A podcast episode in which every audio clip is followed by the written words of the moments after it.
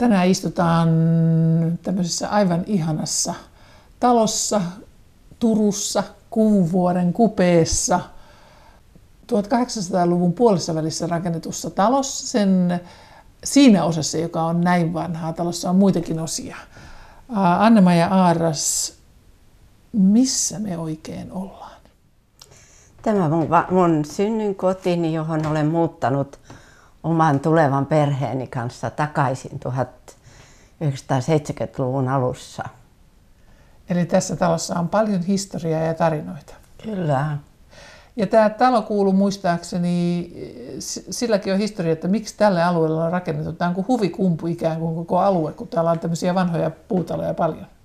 Tämän alueen asukkaat useasti olivat töissä Parkerin puuvillatehtaassa, joka on joen toisella puolella. Meillä on edessä tässä valokuvia. Ja jos haluat nähdä ne valokuvat, jotka inspiroivat tätä meidän keskustelua, niin yksinkertaisimmin löydät ne kirjoittamalla netissä osoitekenttään kuusi kuvaa, lähetykset ja kuvat. Ensimmäiseksi kuvaksi olet valinnut mustavalkoisen valokuvan. Ja äh, kuvassa näkyvistä autoista päätellen äh, uskoisin, että olemme 1950-luvulla. Ja kuvan keskiössä on tyylikkääseen pystyraitaiseen kävelypukuun pukeutunut nainen, päässään erittäin tyylikäs hattu. Ja hän taluttaa pientä, ehkä alle viisivuotiaista tyttöä, jolla on lierihattu, poplari mekkonsa päällä ja valkoiset polvisukat ja kengät. anna ja Aadras, missä tässä kuvassa ollaan ja keitä ovat nämä ihmiset? Me ollaan Helsingissä. Mulla on tässä jalassa vasta maalatut, äitini maalaamat kengät, jotka sitten ajan myötä krakeloituvat ja, ja saivat erityisen pinnan. Mä ihailen niitä kenkiäni ja kädessäni myöskin on vappupallo. Se, siihen aikaan tehtiin vappupalloja, jotka oli ohuen, ohuen kumilangan päässä ja sitä pompotettiin niin kuin jojoa. Ja äidilläni on tyylikäs jakkupuku. Turussa vuosikymmenet toimi Kiisikin kangaskauppa, josta löytyi hienot laadukkaat kankaat ja mun äitini ompeli itse vaatteensa. Ja tässä kuvassa olemme matkalla allergiasairaalaan Helsinkiin. Hyvin varhaisessa lapsuuden vaiheessa jo minä sairastin erittäin vaikeaa keuhkokuumetta, joka myöhemmin ilmeni vaikealaatuisena astmana. Ja tavallaan tämä sairaus on viitottanut koko mun elämäni kaikki vaiheet tänäkin päivänä ja antanut niin kuin oppia sairastaa, pysyä paikallaan, ehkä myöskin osata olla yksin, jotka toisaalta niin kuin myöhempien vaiheiden työssäni ovat olleet myöskin eduksi. Niin olet keskittynyt taiteessasi hyvin vahvasti kankaasiin, lankoihin ja siinä tarvinnut neuloja. Eli alueella, jossa ehkä tuo astma ei ole kaikista helpoin sairaus. No niin, se on toisaalta ollut myöskin, olen aina taistelut kaikkea vastaan, että muistan sairaalassa ollessani useasti salakuljetin villalankoja ja vihainen lääkäri löysi ne jostakin kätköistä, ja, koska ne suoraan vaikutti oireisiin.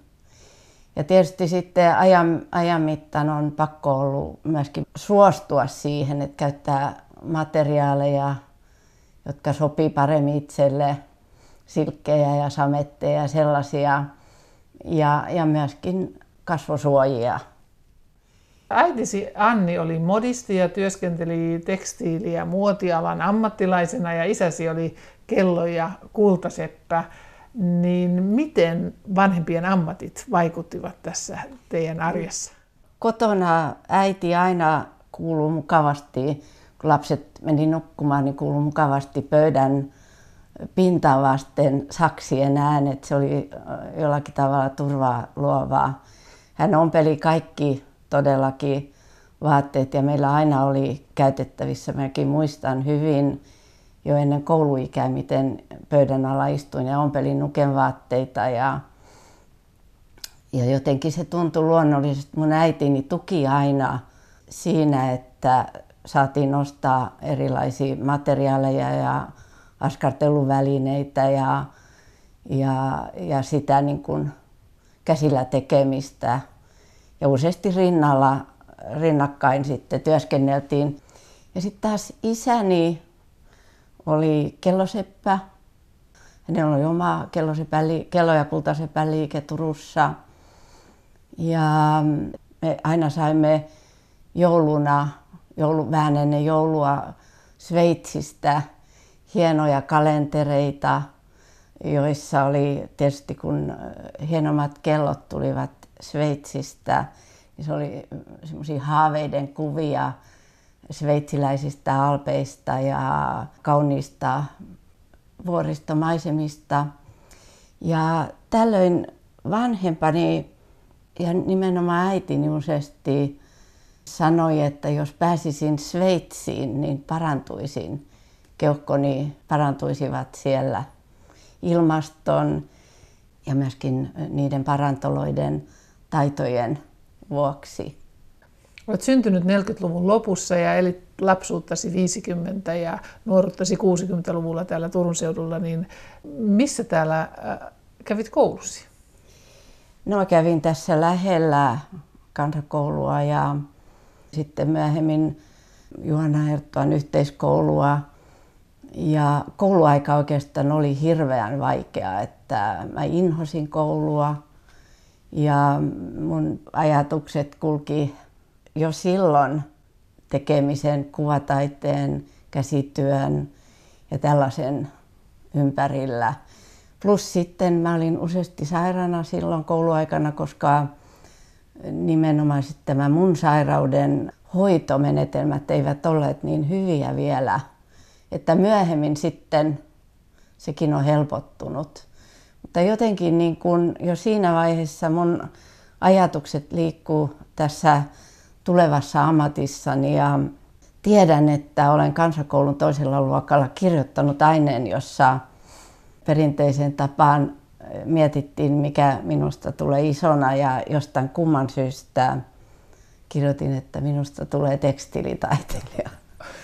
Ja se tuntui aika kummalliselta, koska siihen aikaan mä en, en tuntenut ketään alan ihmistä tai kotona oltaisiin puhuttu, että en tiedä mistä se tuli. Mutta tämmöisen käsityksen jostain sait. Ja sitten päädyit Åbo Hemslöjdslärerinne-instituuttiin, eli ruotsinkieliseen käsityöopettajalaitokseen. Niin miten ihmeessä päädyit tällaiseen kouluun? No se oli oikeastaan ainoa Turussa sellaisen alan koulutusohjelma, johon halusin. Mutta ruotsinkielinen? No ei ollut suomenkielisiä siihen aikaan, että se oli oikeastaan ainoa.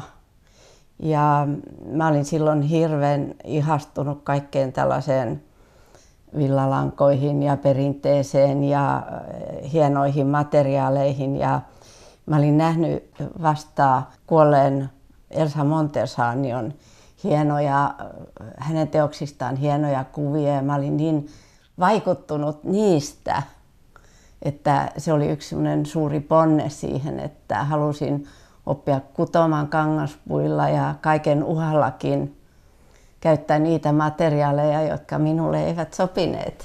Eli uhmasit aika Kyllä. vahvasti. Turkuhan on kaksikielinen kaupunki, niin, niin ruotsin kieli oli ilmeisesti tarttunut sinuun matkan varrella.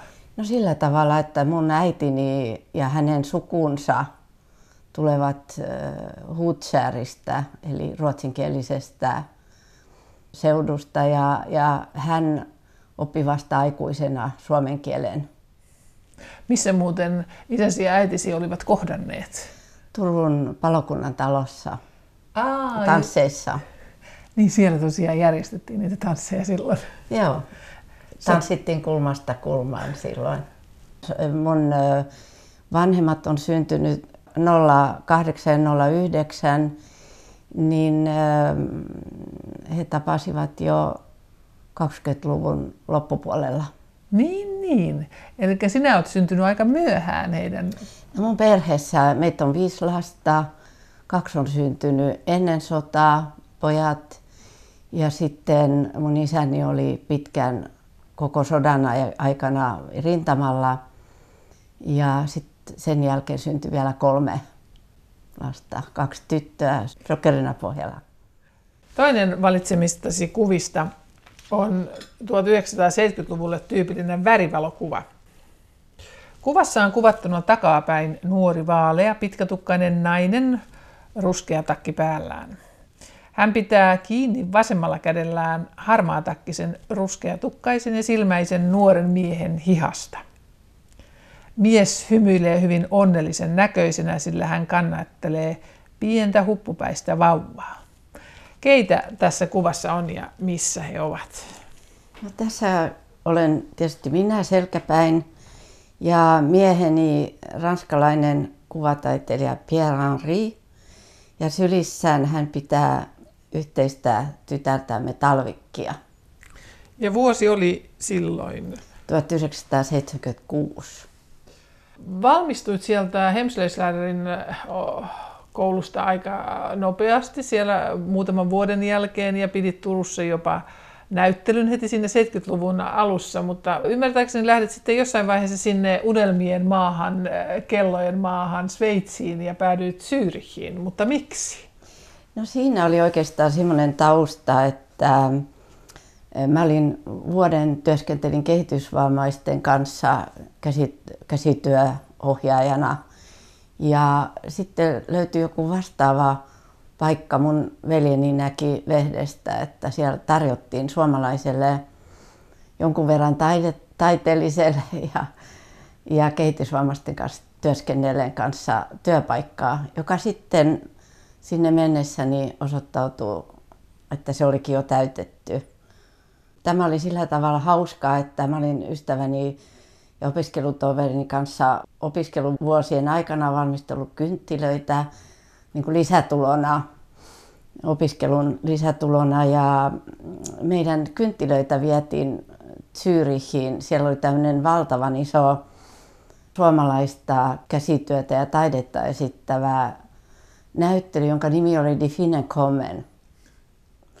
Ja siinä oli jotakin semmoista hauskaa liittyen tähän, että olin sitten lähdössä sinne Sveitsiin ystävättäreni kanssa ja, ja siellä oli meidän kynttilät ja jotenkin se oli hieno vastaanotto. Siinä matkalla myöskin mä näin Saksassa Kasselissa tämmöisen dokumenta, ison nykytaidet esittelevän dokumenttanäyttelyn, joka tietysti vaikutti nuoren kasvavaan taiteilijaan aika vahvasti. Ja täällä Sveitsissä sitten haavetteni maassa, niin tapasin taiteilijayhteisössä tulevan mieheni Pierre Henriin. Oliko se rakkautta ensi silmäyksellä? Aika pitkälle oli kyllä, että meillä oli suuri, se oli mun elämäni suuri rakkaustarina. Tulit äidiksi tuolla 1976, niin Miten äitiys on vaikuttanut elämässäsi? No se on ollut suuri asia. Että voi sanoa, että, että se on ollut hieno kokemus ja sillä tavalla täydentänyt naisena oloa ja, ja voinut kasvaa lapsen rinnalla myös itse. Ja nyt saat nauttia isoäityydestä. Kyllä, joo. Onko siinä, kun näkee useamman polven, sukupolven kulkua, ja itsekin erit talossa, missä oli useampi sukupolvi, niin miten tämä sukupolvien ketju vaikuttaa? Se on, se on kyllä ollut hieno tutustua lapsen lapsen ja antaa hänelle omia vaikutteita ja keskustella ja nähdä hänen kasvunsa. Ja hän on myöskin mun tyttären tavoin ranskan kansalainen ja, ja puhuu hyvää ranskaa ja kasvamassa myöskin siihen kulttuuriin. Eli teidän perhe oli alusta saakka, alusta lähtien kahden kulttuurin perhe. Kyllä. Ja se on juuri, juurikin tuonut paljon sisältöä myöskin elämään, että kaikki kokkaukset ja juhlat ja tällaiset on saanut sisältöön tämmöisestä ranskalaisesta keittotaidosta ja niiden aikanaan te, tehtiin itse makkarat ja hillot ja hapankaalit ja sellaiset, jotka oli niin kuin jännittäviä kahden kulttuurin kohtaamisessa. Ranskan kieli on mulle ollut aina semmoinen hieno avautuva salaisuus, että vähitellen kun oppii enemmän sitä kieltä, niin sen myötä avautuu myöskin se kulttuuri ja erilainen ajattelutapa ja, ja kaikki siihen liittyvä, joka on ollut, ollut etuoikeus ja semmoinen rikkaus elämässä. Kuusi kuvaa tekstilitaiteilija Anna-Maija Arraksen elämästä on nyt edennyt kolmanteen kuvaan. Mutta ennen kuin syvennymme eh, siihen kuvaan, niin muistutan, että jos haluat nähdä nämä valokuvat, jotka inspiroivat tätä keskusteluamme, niin löydät ne yksinkertaisimmin verkko-osoitteesta yle.fi kautta kuusi kuvaa. Kolmas kuva muistuttaa minua itämaisten mattojen kutojista Turkista, jotka olen nähnyt eräällä matkalla, mutta tässä kuvassa emme ole Turkissa, vaan jossain aivan muualla. Kuvassa näkyy kaksi pitkätukkaista naista, toinen tumma ja toinen vaalea. He istuvat kumpikin pystyssä olevien loimien edessä hyvin, hyvin keskittyneen näköisinä. anna ja Aaras, mistä tässä on kyse? Tässä kuvassa istun Otlis atelien kangaspuitten äärellä. Tämä on Manufacture Nationale de Gobelin Pariisissa. Tämä vanha instituutio jo aurinkokuninkaan ajalta, ehkä jo varhaisempikin, se aikanaan sen perusti Kobelinin veljekset, jotka eli 1400-luvulla ja silloin se oli värjäämö.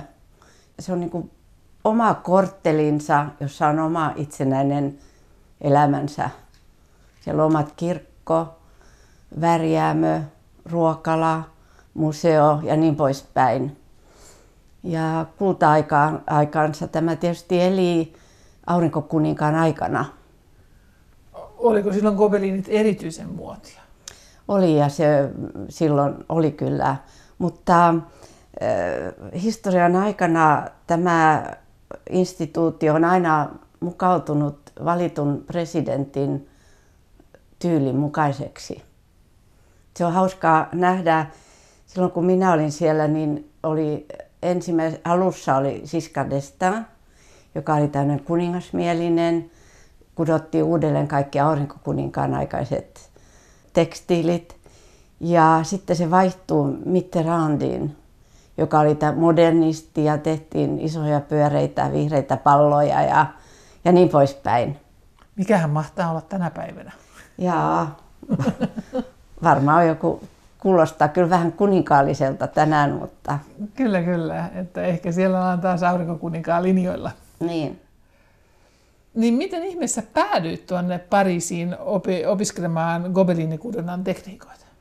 Mä oon aina ihaillut erilaisia kädentaidon tekniikoita ja nimenomaan oman alani tekniikoita. Ja jossain vaiheessa mulla oli vähän ajatuksena, että olisin ehkä myöskin ruvennut entisöimään jotain vanhoja tekstiileitä, joka sitten jäi tietysti haaveista pois, mutta eli tämä liittyy vähän siihen. Ja tämmöinen opiskeluatelje, missä mä työskentelin, siinä on aika tiukat tekniset opit, kaikki piti mennä niin kuin aina. Ja tässä on erikoinen tämä tekniikka, että varsinaisesti istutaan teoksen takana. Ja työtä seurataan teoksen toisella puolella olevan peilin kautta, jossa on se lopullinen tuleva teos. Eli peilin kautta tehdään se teos sitten pala Joo.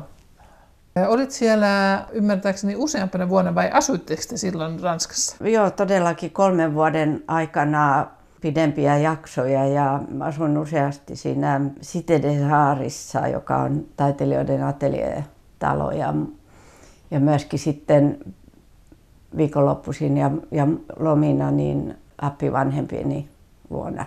Mutta te ette perheenä asuneet kokonaisuudessaan Ranskassa missä vaiheessa pitkiä aikoja? Ei. Mitä muuta Pariisi antoi sinulle kuin gobelinitekniikat? No oikeastaan niin kuin koko ranskalainen ilmapiiri, kaikki ystävät, siellä tulleet ystävät, kollegat, niin jollakin tavalla näytti sellaista erilaista tekemistä.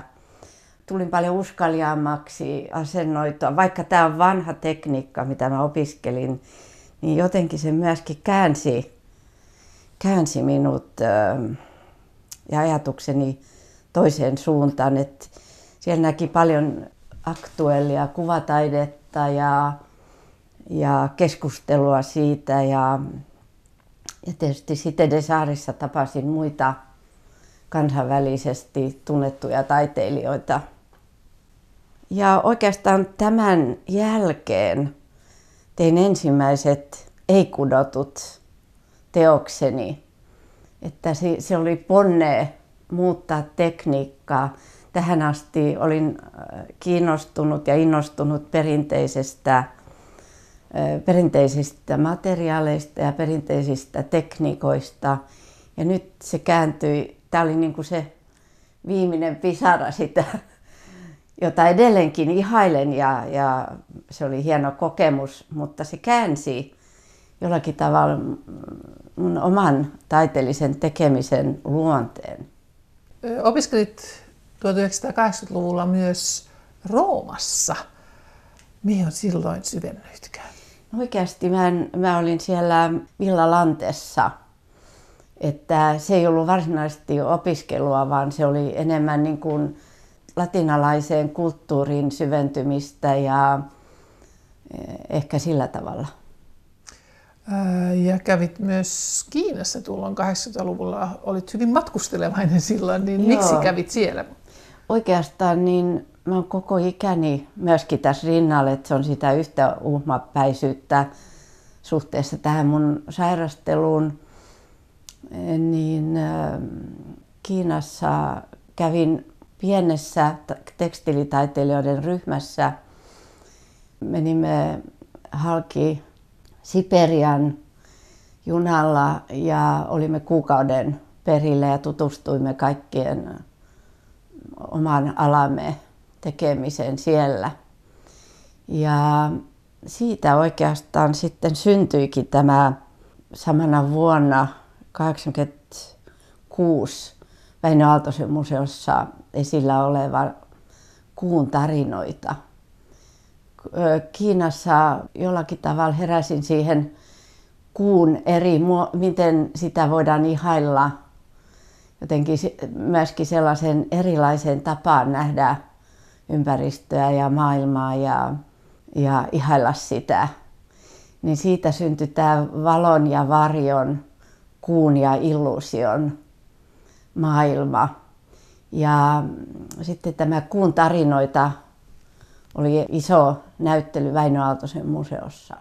Aika jännä, että lähdit Kiinaan saakka, vaikka olet asunut kuun vuoden juurella koko elämäsi, niin sieltä tuli sitten tämä inspiraatio. Joo, Joo mutta en ole saanut aikaisemmin ihailla kuuta. Täytyy mennä kauas, että näkee lähelle vai miten se Näin se menee. Olet matkustellut paljon ja nähnyt eri maiden käsityöperinteitä, niin mihin nämä eri maiden käsityöperinteet ovat sinua ja taidettasi, mihin suuntaan ne ovat sinua ja taidettasi muokanneet?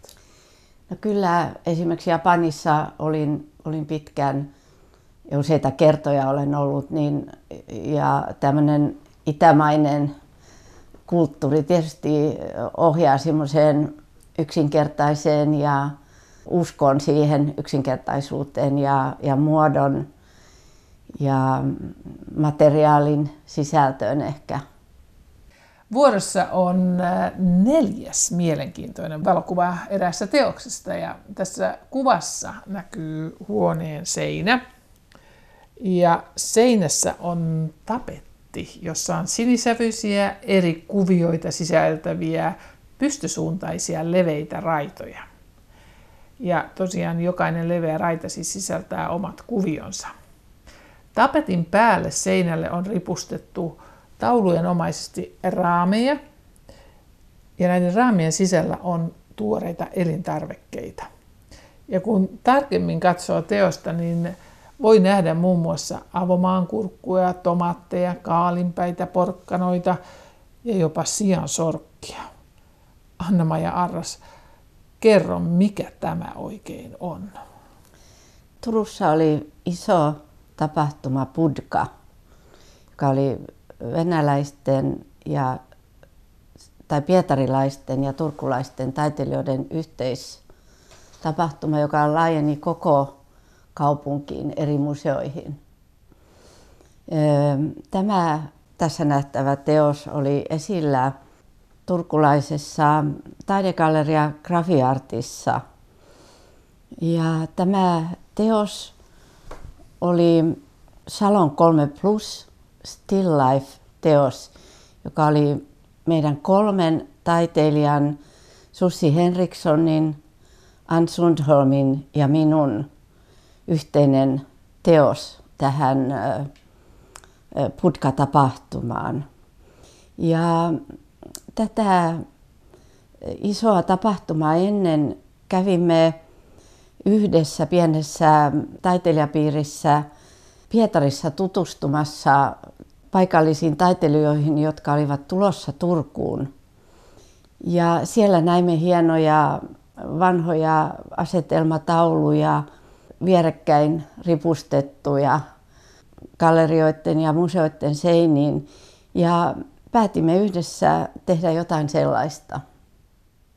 Mutta mistä ihmeestä nuo ainekset sitten tulivat mieleen, että mitä te halusitte sanoa tällä teoksella?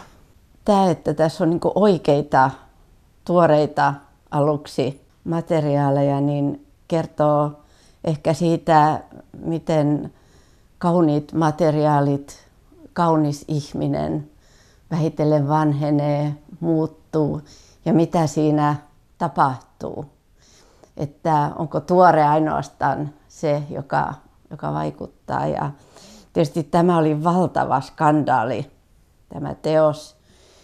Me halusimme antaa sille nimeksi Still Life, jotta se elämä jatkuisi siinä. Että esimerkiksi Helsingin Sanomissa otsikoitiin, että asetelma mätänee, mutta elämä jatkuu.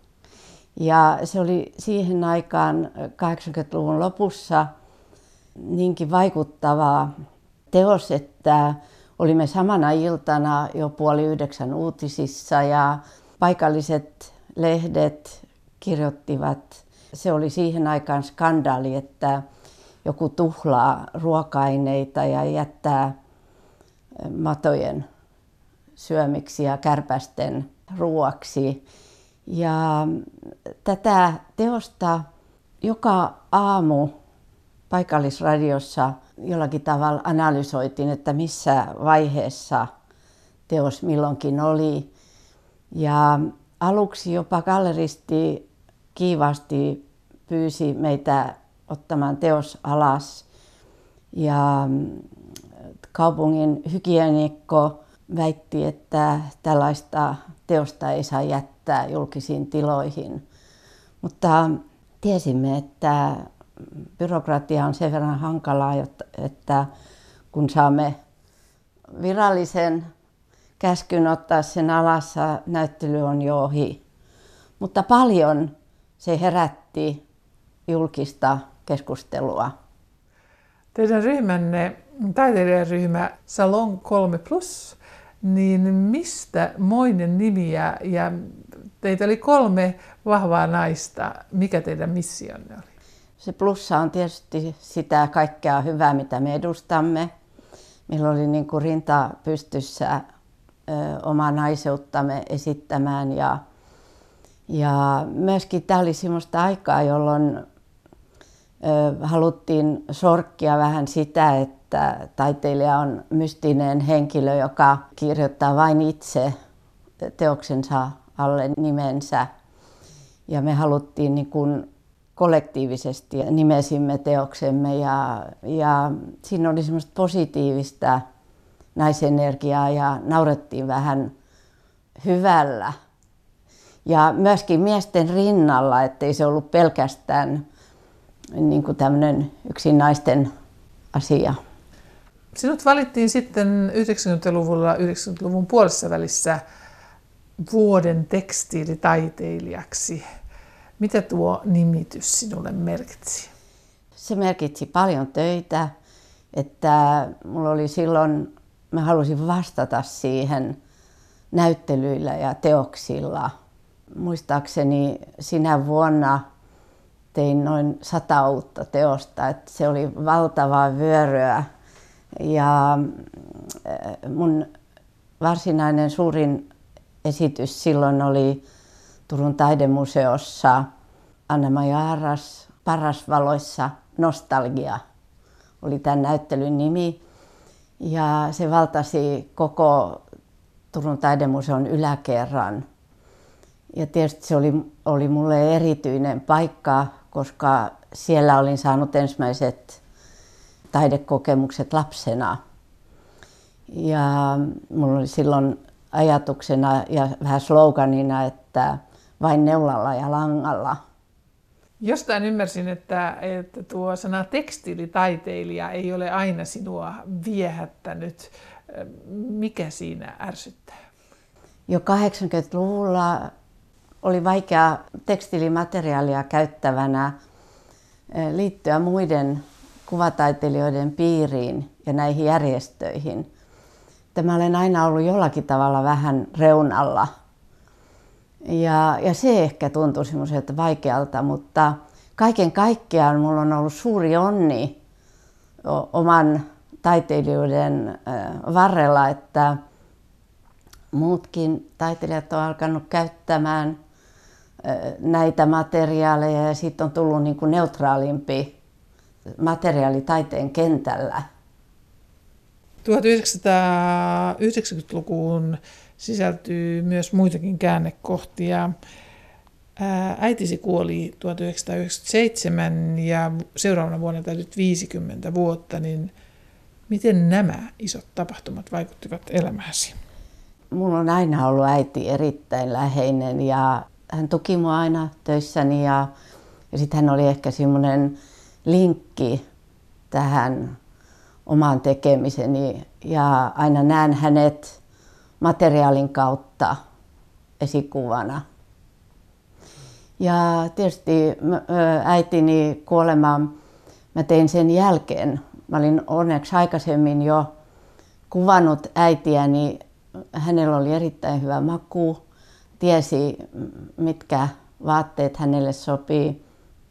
Hän oli erittäin tyylitaituri, hyvä tyylitaju ja hän jotenkin peilin kautta meidän yhteys hienosti näiden vaatteiden kautta yhdistyi.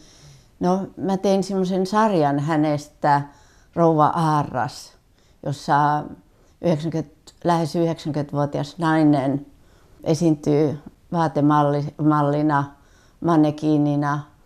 Ja jollakin tavalla se oli myöskin hieno kohtaaminen siinä hänen elämän loppuvaiheessa. Niin ja sitten hänellä oli ilmeisesti päällään itse tekemiään vaatteita. Joo, kaikki oli ja myöskin hatut oli hänen tekemiään. Hän, hän teki aina kokonaisuuden. Vuorossa on viides kuva. Viidennessä kuvassa on sinivioletti, ovaalin muodon omaava esine, valkoista betoniseinää vasten. Ja jos lähemmin katsoo tuota sinivioletin väristä esinettä, niin huomaa, että se on kirjoittu ilmeisesti klassisella laakapistolla, vai näinkö ihan väärin? Joo, kyllä.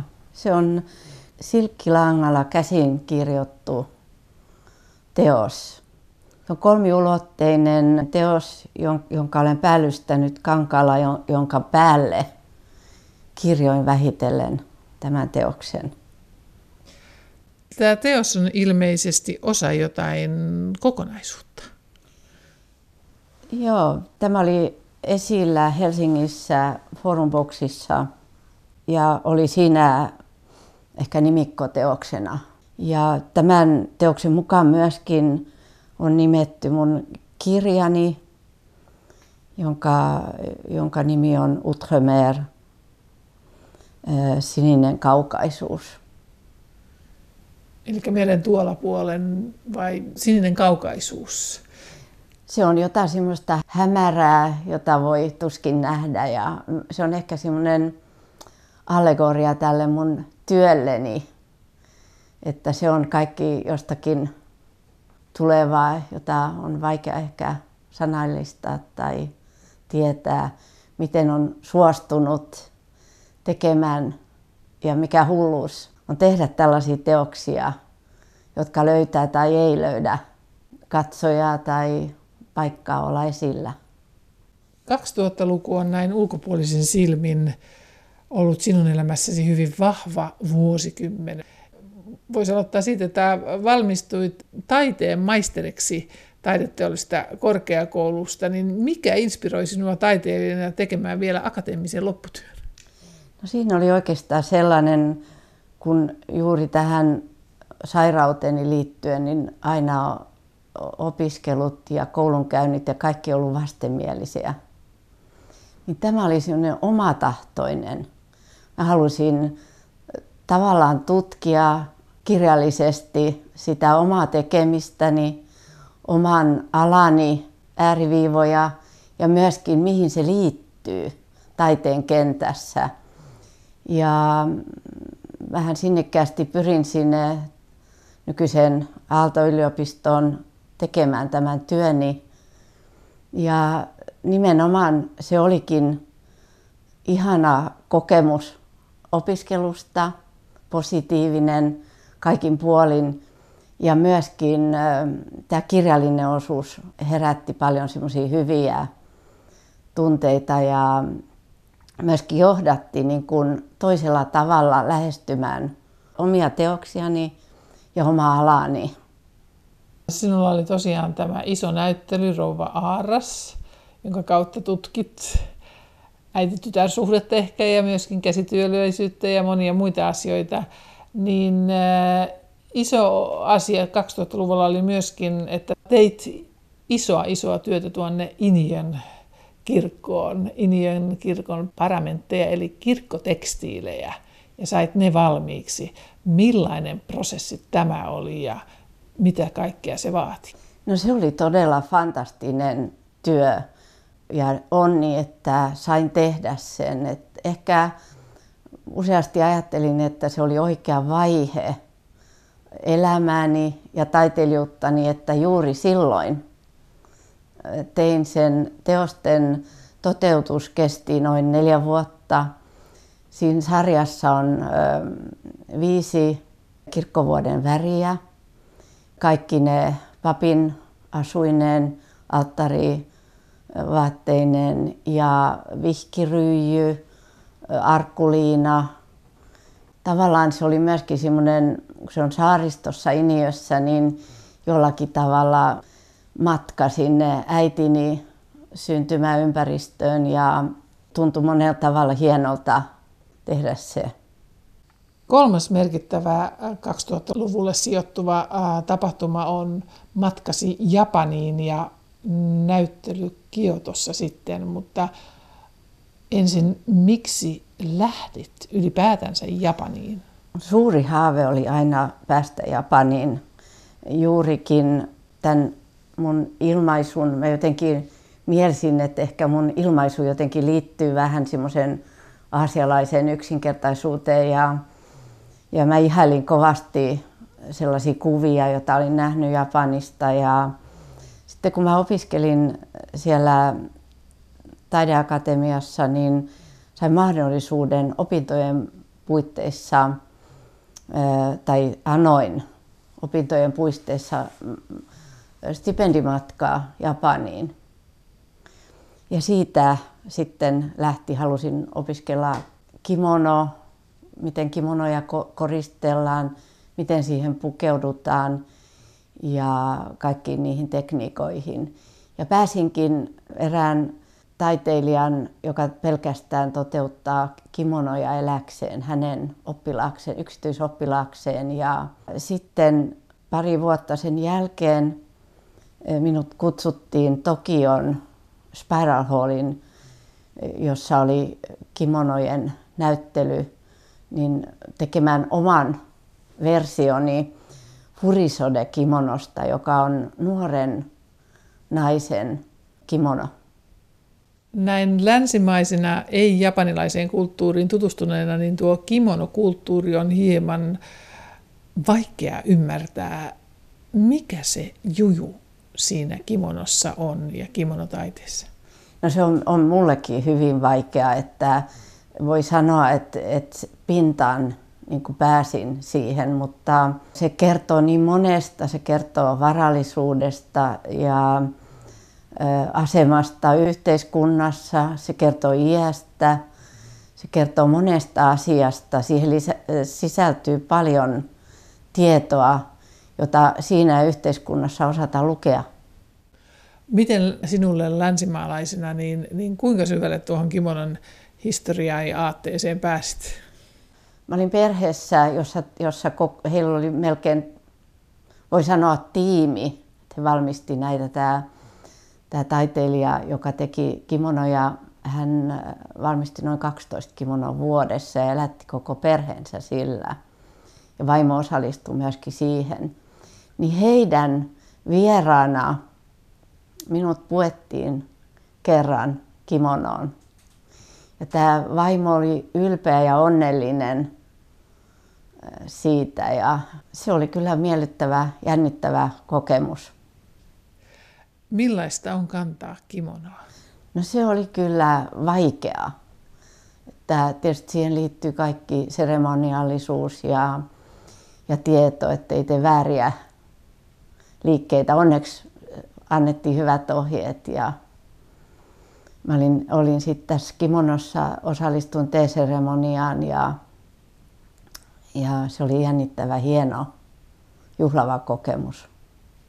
Olet taiteilijana tehnyt hyvin monenlaisia töitä, niin mikä on tullut vuosikymmenten varrella sinulle rakkaimmaksi materiaaliksi? Ehkä oikeastaan niin rakkain materiaali on se, joka sisältää sellaisia tarinoita, tuoksuja, ja jotain muistoja menneestä, johon löytää itse oikeat kohdat.